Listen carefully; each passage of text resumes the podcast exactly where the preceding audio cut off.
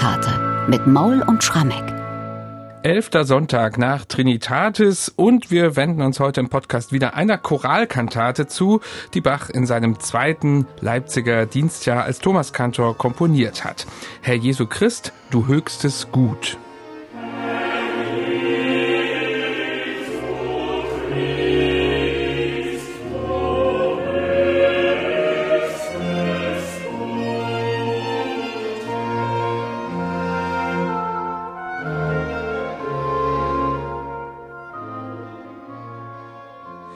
Ein Lied aus dem späten 16. Jahrhundert hat Bach da zugrunde gelegt. Michael, in welcher Beziehung steht das eigentlich zum Evangelium dieses elften Sonntags nach Trinitatis? Ja, unser Lied Herr Jesu Christus höchstes Gut von Bartholomäus Ringwald aus dem Jahr 1588 ist eigentlich nichts anderes als eine groß angelegte Bitte um Vergebung.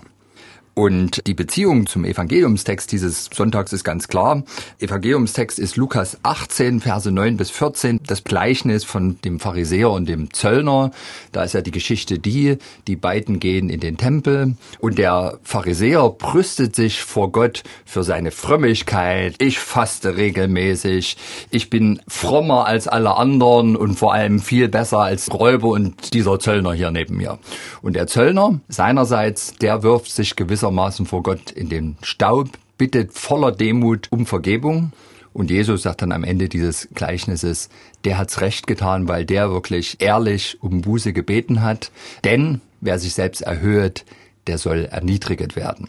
Also das bezieht sich dann auf den Pharisäer. Und natürlich ist, wenn man so will, unser Lied jetzt, das Bach zur Grundlage der Choralkantate nimmt, ein bisschen aus der Sicht natürlich des Zöllners oder jedenfalls des bußfertigen Menschen geschrieben. Und das funktioniert sehr gut. Und es wird ja nicht nur Gott angefleht, sondern in der ersten Choralzeile heißt es ja ganz klar, Herr Jesu Christ, du höchstes Gut, du Brunnquell aller Gnaden, sieh doch, wie ich in meinem Mut mit Schmerzen bin beladen und in mir hab der Pfeile viel, die im Gewissen ohne Ziel mich armen Sünder drücken. Also wir sind quasi alle Zöllner in diesem Lied. Mhm und bußfertig und das ist der ganze Gegenstand der Kantate. Wenn man sich das anschaut, das gesamte Stück, es ist eigentlich, finde ich, so eine Art Meditation über eine wirklich ganz intime Buße gegenüber Gott. Und was hier so besonders ist an dieser Choralkantate, das ist, dass Bach den Text hier wirklich gehörig ausschlachtet, den Originaltext. Im Normalfall ist es ja so, oder in der Standard-Choralkantate, es wird eben der erste und letzte Vers wörtlich übernommen und die anderen werden paraphrasiert. Dann gibt's ein paar Kantaten, wo er mal noch eine dritte Verszeile zitiert. Ja. Hier aber noch mehr. Also es scheint ihm gut gefallen zu haben. Ja, also ihm, beziehungsweise auch dem Textdichter, ja. der macht ja den ersten Schritt, der nimmt sich diesen Choral und verwandelt ihn in ein Kantatenlibretto und dabei hat er eben beschlossen, also der Textdichter, aber mit ihm dann letztlich auch Bach, die Verse 1, 2, 4 und 8 wörtlich zu übernehmen. Und das ist an sich Rekord innerhalb hm. des Jahrgangs. Und nun könnte man überlegen, ist der eine Grund vielleicht, dass die Sprache so schön war und sich das alles vielleicht in den Augen des Textdichters und auch in den Augen Bachs schon in der Grundform sehr gut für eine Choralkantate eignete. Das mag sein, aber vielleicht könnte man auch überlegen, die Quintessenz unseres Gleichnisses, und über das wurde ja dann sicherlich gepredigt, wer sich selbst erhöhe, der soll erniedrigt werden. Vielleicht haben die beiden sich auch gesagt, der Textdichter und Bach, wir wollen uns jetzt nicht allzu sehr über diesen Choral erhöhen, sondern wir nehmen ihn, wie er ist, jedenfalls über weite Strecken, und machen was draus. Das ist eine schöne Erklärung. Ja, ich habe mitgezählt, es ist inzwischen die elfte Kantate hintereinander im Choralkantatenzyklus und besonders, das haben wir ja häufig schon festgestellt, in den Eingangschören präsentiert der Bach wirklich Sonntag für Sonntag eine phänomenale Vielfalt. Heute gibt es wieder einen ganz besonderen Eingangschor, wieder etwas Neues. Kannst du uns den ein bisschen beschreiben, bitte? Ja, also es ist einer, der ziemlich gut verbirgt im Instrumentalritornell, um welchen Choral es gleich gehen wird wird. Allerdings, wenn man genau hinschaut, dann diese Themenfetzen, die da verarbeitet werden, sind dann doch irgendwo aus dem Choral abgeleitet. Also das ist wieder ganz virtuos gemacht, aber es ist sehr kammermusikalisch. Das unterscheidet es vielleicht von den Stücken vorher. Also intime Buße vielleicht. Was dann doch durchaus, sagen wir mal, einer Standardform entspricht, wenn es die denn überhaupt geben soll im Choralkantatenjahrgang, ist, dass wir hier mal wieder den Cantus Firmus im Sopran haben. Also daran kann man sich sehr gut orientieren.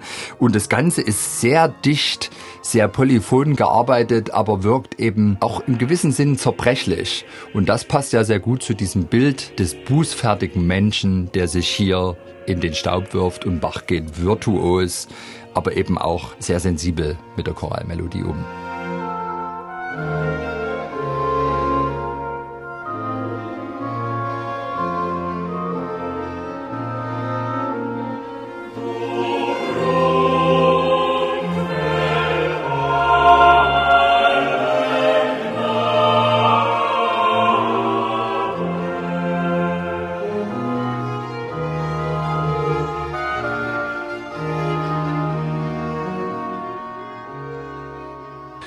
Ein Stück aus dem Eingangschor dieser Kantate, Herr Jesu Christu, höchstes Gut. Und nun ist die Besonderheit, wir haben es schon erwähnt, gleich die zweite Strophe wird auch wörtlich zitiert im anschließenden Satz, aber in einer völlig anderen musikalischen Gestalt. Ja, also das ist, wenn man so will, die ganz klassische Form der Choralbearbeitung. Also wir haben ja jetzt im zweiten Stück der Kantate wiederum vollständig Choraltext, Strophe 2. Der Text lautet hier, Erbarm dich mein in solcher Last, nimm sie aus meinem Herzen, dieweil du sie gebüßet hast am Holz mit Todesschmerzen, auf dass ich nicht für großem Weh in meinen Sünden untergehe, noch ewiglich verzage. Und jetzt übernimmt Bach wieder die Choralmelodie eins zu eins der Altsänger, also ein Individuum singt sie jetzt, anders als im Eingangschor. Und das Ganze wird in einem herrlichen Triosatz begleitet von einer Violine und dem Generalbass. Und ich muss sagen, das ist für mich tatsächlich die tiefe Meditation auf die Spitze getrieben. Also nachdem wir doch im Eingangschor noch den gesamten Chor haben, der sich in einer Art motettischem Satz an dem Choral abarbeitet, ist das jetzt eine Konzentration auf die in eigentlichen Cantus Firmus, aber eben ganz bachig, ganz erstaunlich wieder, wie er in der Lage ist, dann da ringsherum einen Triosatz zu bauen, der wunderbar für den Text steht. Und wenn man sich vor allem diese instrumentalen Ritornelle anschaut, würde ich sagen, ist das auch wieder barock barocke Tonsprache vom Feinsten, denn die Melodiefloskeln, die die Violine spielt, die gehen eigentlich sehr konsequent nach unten? Ist das vielleicht wirklich der Büßer, der sich in den mhm. Staub wirft? Wer sich selbst erhöht, der soll erniedrigt mhm. werden. Also deswegen geht vielleicht die Melodierichtung nach unten, aber das Ganze eben durchaus in einem Choral-Triosatz mit hohem Ohrwurmfaktor gekleidet. Kommt da vielleicht auch so ein bisschen der Organistbach noch durch? Denn das ist ja so eine typische Organistenpraxis mit zwei Händen plus Bass, also dreistimmig. Also bin ich ganz bei dir. Wahrscheinlich muss man generell sagen, dass ja diese Idee Choralkantatenjahrgang. Ich forme jetzt mal aus einer Choralmelodie und mehr oder weniger dem Text viergestaltige Kantaten, wo ich zeige, wie virtuos ich mit diesen Melodien umgehen kann. All das sind, glaube ich, tatsächlich Kunststücke, die einem gelernten Organisten ziemlich in die Karten spielten, weil das war ja deren Aufgabe immer, mhm. die Choräle einzuleiten, sie zu begleiten und das alles möglichst kreativ zu tun. Mhm. Und so bin ich komplett bei dir.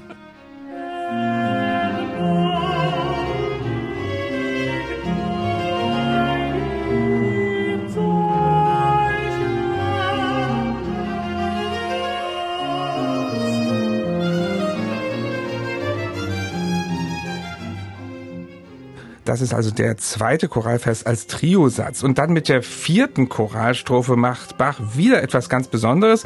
Er bettet sie nämlich in ein Rezitativ ein, also sozusagen ein Choral gleich mit Kommentar dazu, mit zeitgenössischer Poesie. Genau, also wenn man so will, ist das Predigt live. Ja. ja also abschnittsweise, zeilenweise, Choral, Zitat, und zwar nicht nur Text, sondern auch Melodie und dann die freie Rede darüber. Und das ist also, ich würde sagen, musikalische Predigt in Echtzeit.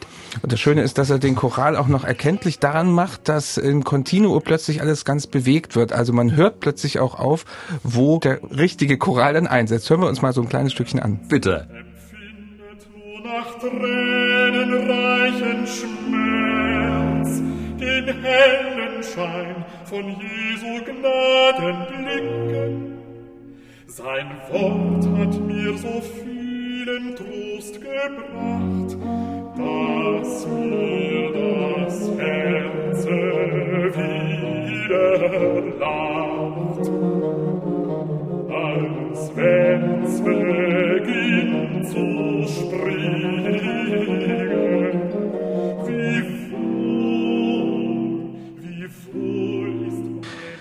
Ja, also auch selbst im Rezitativ findet dieser Choral hier Niederschlag. Und jetzt müssen wir unbedingt aber noch die Tenorarie erwähnen. Vielleicht weniger wegen des Tenorsängers, sondern vor allem wegen dieser unglaublich virtuosen Flötenstimme, die es da gibt. Wofür steht diese wunderbare Bläserakrobatik, würde ich mal sagen, in diesem Satz? Na, ich würde sagen, diese Tenorarie ist ja überhaupt der Wendepunkt in der Kantate.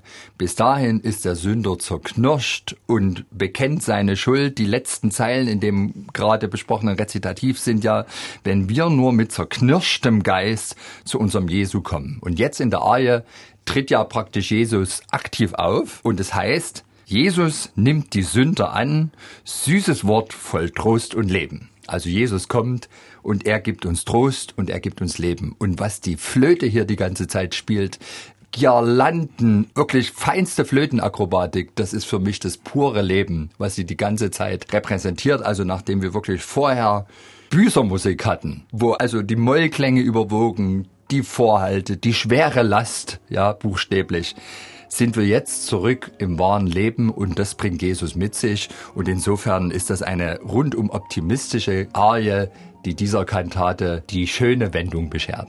Also hören wir mal die Traversflöte in D-Dur mit ja. dem prallen Leben.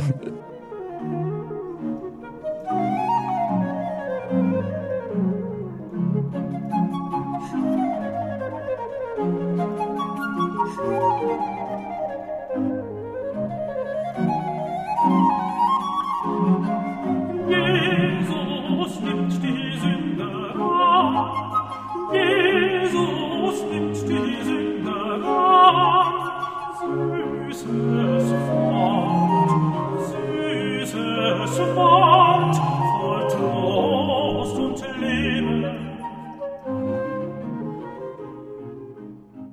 Das war also die Tenorarie mit der virtuosen Traversflöte. Michael, vielleicht abschließend zu dieser Kantate die Frage, würdest du sie auch charakterisieren als eine Art Trostkantate? Könnte man das so vielleicht zusammenfassen oder geht das zu weit? Ja, also hinten raus auf jeden Fall die Trostkantate. Erstmal ist es wirklich Musik zur Buße, Meditation, ich sag's nochmal. Und insofern könnte man ja sagen, weil es hinten raus so gut ausgeht, ist vielleicht die Quintessenz, liebe Sünder, Buße lohnt sich. Gut, das klingt gut.